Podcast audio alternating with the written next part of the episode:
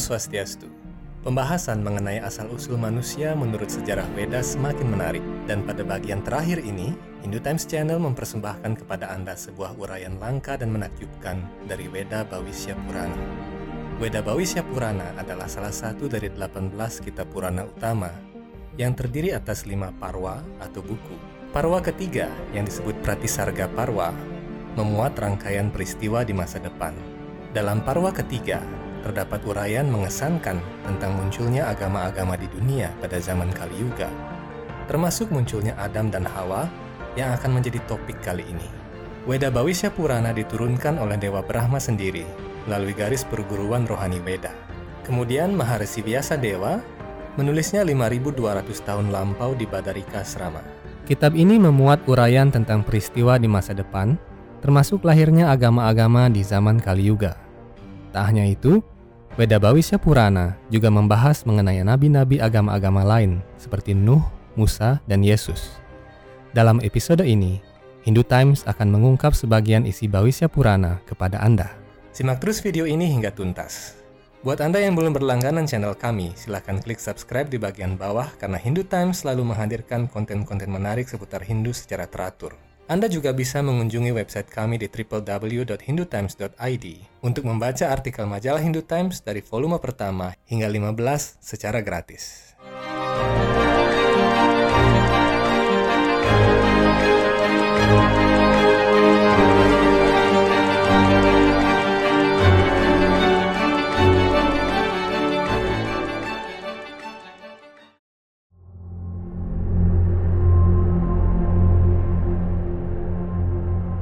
Pertanyaan besar lain bagi umat Hindu mengenai asal-usul manusia adalah, apakah Hindu menyebutkan Adam dan Hawa sebagaimana sejarah-sejarah agama-agama lain? Jika iya, siapakah mereka menurut sejarah Weda? Dari mana mereka berasal? Jenis manusia seperti apakah yang mereka turunkan?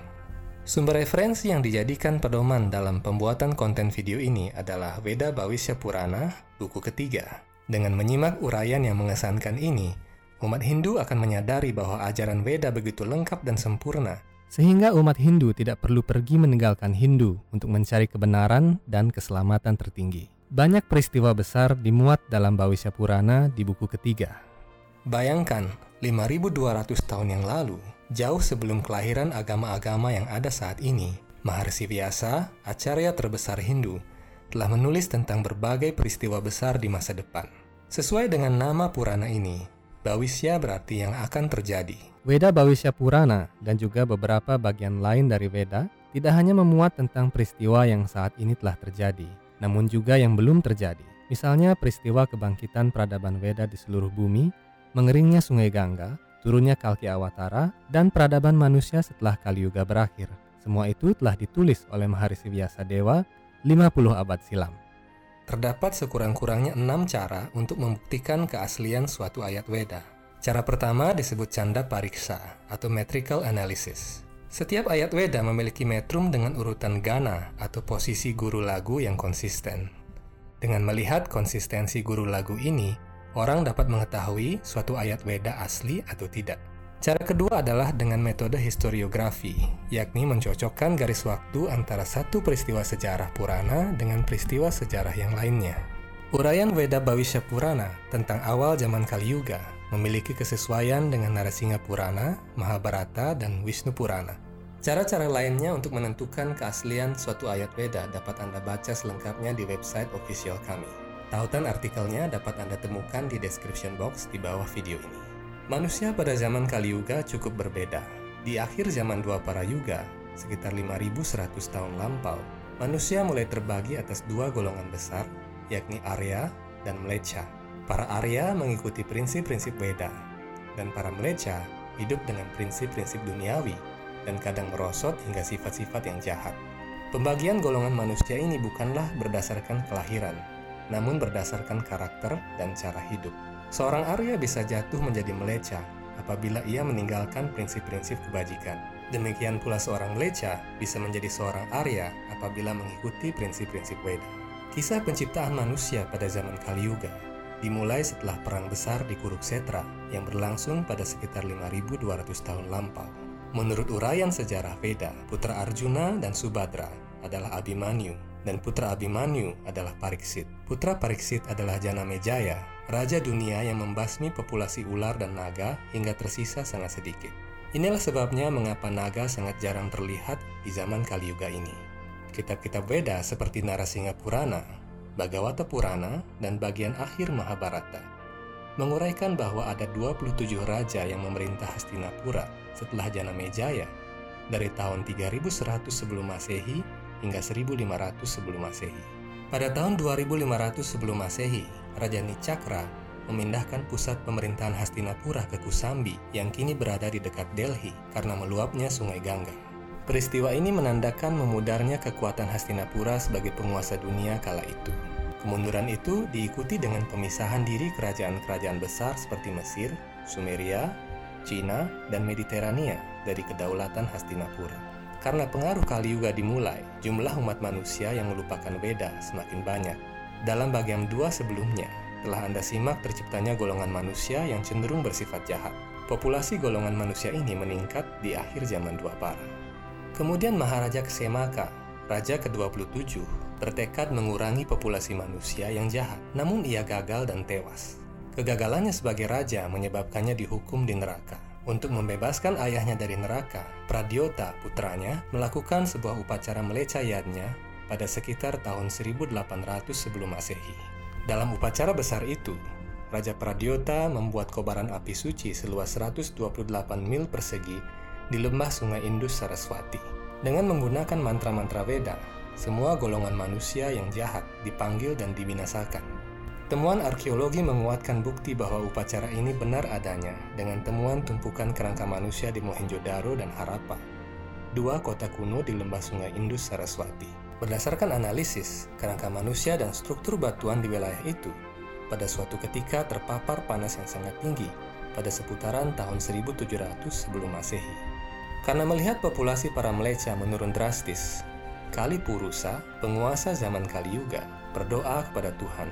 Kali Purusa lazim dikenal sebagai iblis atau setan dalam bahasa lumrah.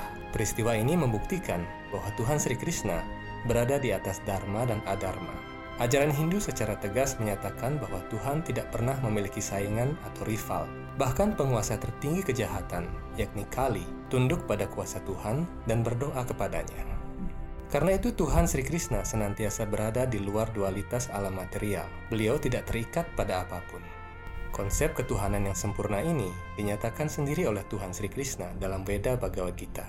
Kemudian Tuhan Sri Krishna merestui Kali untuk berketurunan dan berkuasa di bumi selama 432.000 tahun, sebab Kali telah melakukan pertapaan yang keras untuk memuaskan Tuhan. Inilah keadilan yang ditunjukkan oleh Tuhan sendiri. Barang siapa yang melakukan pertapaan dan usaha yang keras untuk memuaskan Tuhan, maka dia layak mendapatkan imbalan. Tuhan tidak membeda-bedakan ciptaannya.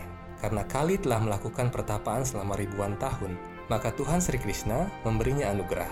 Namun karena Kali adalah manifestasi tertinggi kejahatan atau adharma, Tuhan hanya memberinya hak berkuasa atas sebagian kecil dari seluruh Jambudwipa dalam waktu yang relatif singkat. Kekuasaan Kaliyuga bagaikan gerhana matahari yang hanya berlangsung sebentar saja dibandingkan dengan usia total zaman-zaman lainnya. Kitab suci Weda Vishnu Purana bagian Bumi Kanda menjelaskan bahwa keempat zaman, yakni Satya, Treta, Dwapara, dan Kali, hanya ada di Baratawarsa atau dimensi bumi tempat tinggal manusia. Jadi Kaliyuga hanya bisa berkuasa di Baratawarsa saja, bukan di bagian bumi di dimensi yang lain. Dengan kata lain, Kaliyuga hanya ada di bumi yang bisa dilihat oleh mata manusia saja. Sementara itu, ada bagian-bagian bumi dalam dimensi yang lain. Tempat-tempat itu tidak bisa dijamah oleh Kaliyuga, sehingga suasananya tetap seperti zaman Treta Yuga. Ini dijelaskan dengan tegas dalam Weda Vishnu Purana dan Bhagavata Purana. Agar Kali Purusa bisa menjalankan misinya untuk menjerumuskan manusia dalam dosa, Tuhan Sri Krishna memberinya izin untuk mengelabui 2 orang petapa, yakni Rishi Adama dan istrinya, Hawyawati. Keduanya adalah manusia yang diciptakan oleh Prajapati Kardama sebelum awal zaman Kaliyuga. Pasangan kedua Rishi inilah yang memiliki kisah yang sama dengan Adam dan Hawa. Ayatnya berbunyi sebagai berikut. 2 orang suci, Adama dan istrinya Hawyawati, tekun memusatkan pikiran pada wujud Tuhan yang berada dalam hati setiap makhluk dengan cara mengendalikan indria-indria mereka secara sempurna. Karena itu jelas dalam Weda disebutkan bahwa Adama dan Hawyawati bukanlah manusia pertama. Telah ada ras manusia sebelum kemunculan mereka di bumi. Orang-orang Sumeria kuno mencatat peristiwa ini sebagai penciptaan manusia oleh makhluk dari langit yang disebut Anunnaki. Tampaknya, Anunnaki yang dimaksud oleh orang Sumeria adalah Prajapati Kardama dan para Prajapati lainnya. Setelah mendapat karunia dari Tuhan Sri Krishna, Kali Purusa kemudian menyamar menjadi seekor ular dan memasuki taman di mana Adama dan Hawyawati melakukan pertapaan. Taman ini terletak di dekat sungai Suprapti yang terdistorsi menjadi sungai Eufrat.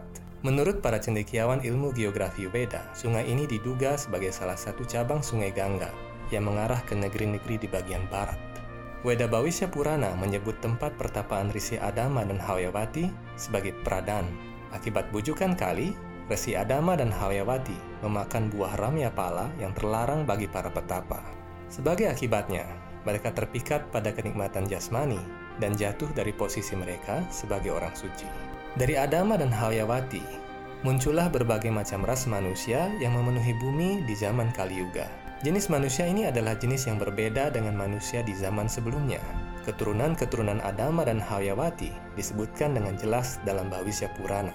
Usia Adama dan Hawyawati pun dinyatakan dengan jelas, yakni 930 tahun. Pada akhir kehidupan mereka, Adama dan Hawyawati melakukan pertapaan yang berat untuk memuaskan Tuhan, lalu mencapai planet-planet Dewaloka. Demikian kisah penciptaan manusia di zaman Kaliyuga menurut Weda Bhavishya Purana. Dapat kita simpulkan bahwa manusia di zaman Kaliyuga berbeda dengan jenis manusia di zaman sebelumnya. Karena itu, di zaman Kaliyuga ini, hampir tidak ada manusia yang mampu melihat para dewa, atau bahkan berinteraksi dengan para dewa. Ini karena struktur genetika manusia di zaman Kaliyuga berbeda dengan zaman-zaman sebelumnya. Di akhir zaman Kaliyuga nanti, manusia-manusia yang memiliki kecenderungan sifat jahat akan dibinasakan, dan ras manusia yang baru akan diturunkan kembali dari Manu. Namun sebagaimana yang Tuhan Sri Krishna nyatakan dalam Bhagavad Gita, barang siapa tekun berbakti kepadaku, maka aku memberinya kecerdasan. Jadi sebagai apapun seseorang lahir, jika ia memiliki keyakinan kepada Tuhan Sri Krishna dan ingin dengan tulus memahami tentang jati dirinya, maka Tuhan memberinya pengetahuan. Dengan pengetahuan rohani itu, seseorang perlahan-lahan diangkat dalam sifat-sifat dharma, tak peduli dari manapun asal dan latar belakangnya. Demikianlah karunia Tuhan Sri Krishna bagi umat manusia di zaman Kaliyuga ini. Sekali seseorang berada dalam kesadaran rohani ini, maka Tuhan Sri Krishna berjanji bahwa penyembahnya tidak akan pernah binasa. Demikian bagian terakhir dari asal-usul manusia menurut sejarah Weda. Semoga dengan video ini kita menjadi sadar bahwa kita hanyalah titik kecil dari sejarah peradaban manusia yang amat panjang. Dengan itu, kita bisa mengambil makna yang dalam bahwa kehidupan kita sangatlah berharga.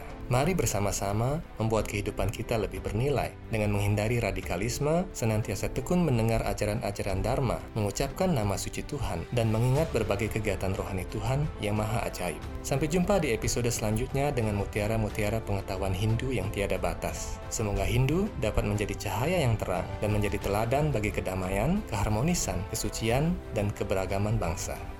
Om Santi Santi Santi Om.